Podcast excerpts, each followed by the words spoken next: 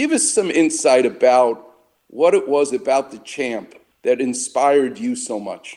Well, he was uh, first of all, first of all, he was funny, and he he he knew knew funny. But I mean, he was he had such secrets, and he was such so deep. He was he was a major national treasure, and uh, they took away four of the best years he had because of the his his opposition to the war. Mm-hmm. And uh, we now know he was right, and uh, everybody should have opposed the war. But mm-hmm. what a sweet, gentle giant he was, you know. And uh, uh, one of his fights, he came over to the house to watch the fight, and wow. uh, uh, we we had some people over, and we went in the bedroom, but he had to go in the room and pray for an hour before he could watch the fight. Wow! And uh, but he was he was what a sweet, gentle, but also very funny man. What is it about Frank Sinatra that appealed to you so much uh, that we perhaps don't appreciate? What is this, an hour show? I mean, I mean, there were many different Frank Sinatras. I had, I had such fun with that man. Uh, uh, my first day at M C A, I was like seventeen years old, and I got a job in the mailroom, and I was given the mail to take to the boss of M C A down the hall. And when I went down there, they said Sinatra's in the building, and all of the agents came in and followed Frank Sinatra down the hall into this. And I had this piece of paper that I was supposed to give the boss, right? And when he arrived, we, he was going to sign his new contract. And the thing with Sinatra was that they represented Sinatra, but they, he never paid him commission, because to represent Sinatra meant they could sell all of their other acts.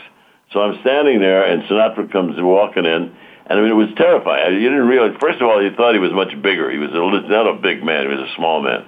And I'm just standing there. Everybody's in black, and I'm in a plaid suit, you know, looking, like, looking like a comic Valentine. So Sinatra comes in and signs this contract, which many paid no commission, but they represented him. He signed the contract, and he, and he looked at me, and he said, "Here, is this okay?" I mean, you know, the, the humidity in my drawers soared. I went, uh, uh. I said, "Yeah." So he signs the contract, and as he starts to leave, he turns around and looks at me, and he says, "I have ties older than this guy." From then on, Sinatra and I had a, we had a relationship up until when he died. But I mean, I did things with him. The secret with Sinatra was making him laugh, and mm-hmm. uh, if you could make him laugh, you could break the coil, you know. But he was he was an experience. You had to stand up to him. George Schlatter, clearly making people laugh. From Sinatra to the guy at the grocery store, it's in your fiber. It's in who you are. When did you see this? Were you the class clown in kindergarten? Was it? Is it in you? Did you see it in your mom and dad, your oh, uncle? I was, in, I was six years old, and I was in grade school, and they did a production of Jack and the Beanstalk. And I played the giant, which required me to have a chicken and to come down this ladder with the chicken. You know the story of Jack and the Beanstalk? No, tell me. Well, there was, you know, the the the, the, the giant stole the chicken, and uh, so anyhow, I came down the ladder with this chicken, and the chicken relieved himself all over my green tunic. And I'm six years old, right? My mom was there, the, the, and the audience was all the parents were there, and they were horrified. Here I am, covered with chicken guano, right? and and I was embarrassed too, but when I heard them laugh at what I looked like. I love that. I love that sound, and I've been covered with chicken droppings ever since. Oh my God! But I mean, that was the first time I heard that laugh. I said, "Boy, that feels good," you know. It feels good. It hit you. I, like I a haven't gotten a laugh that big with my clothes on ever since.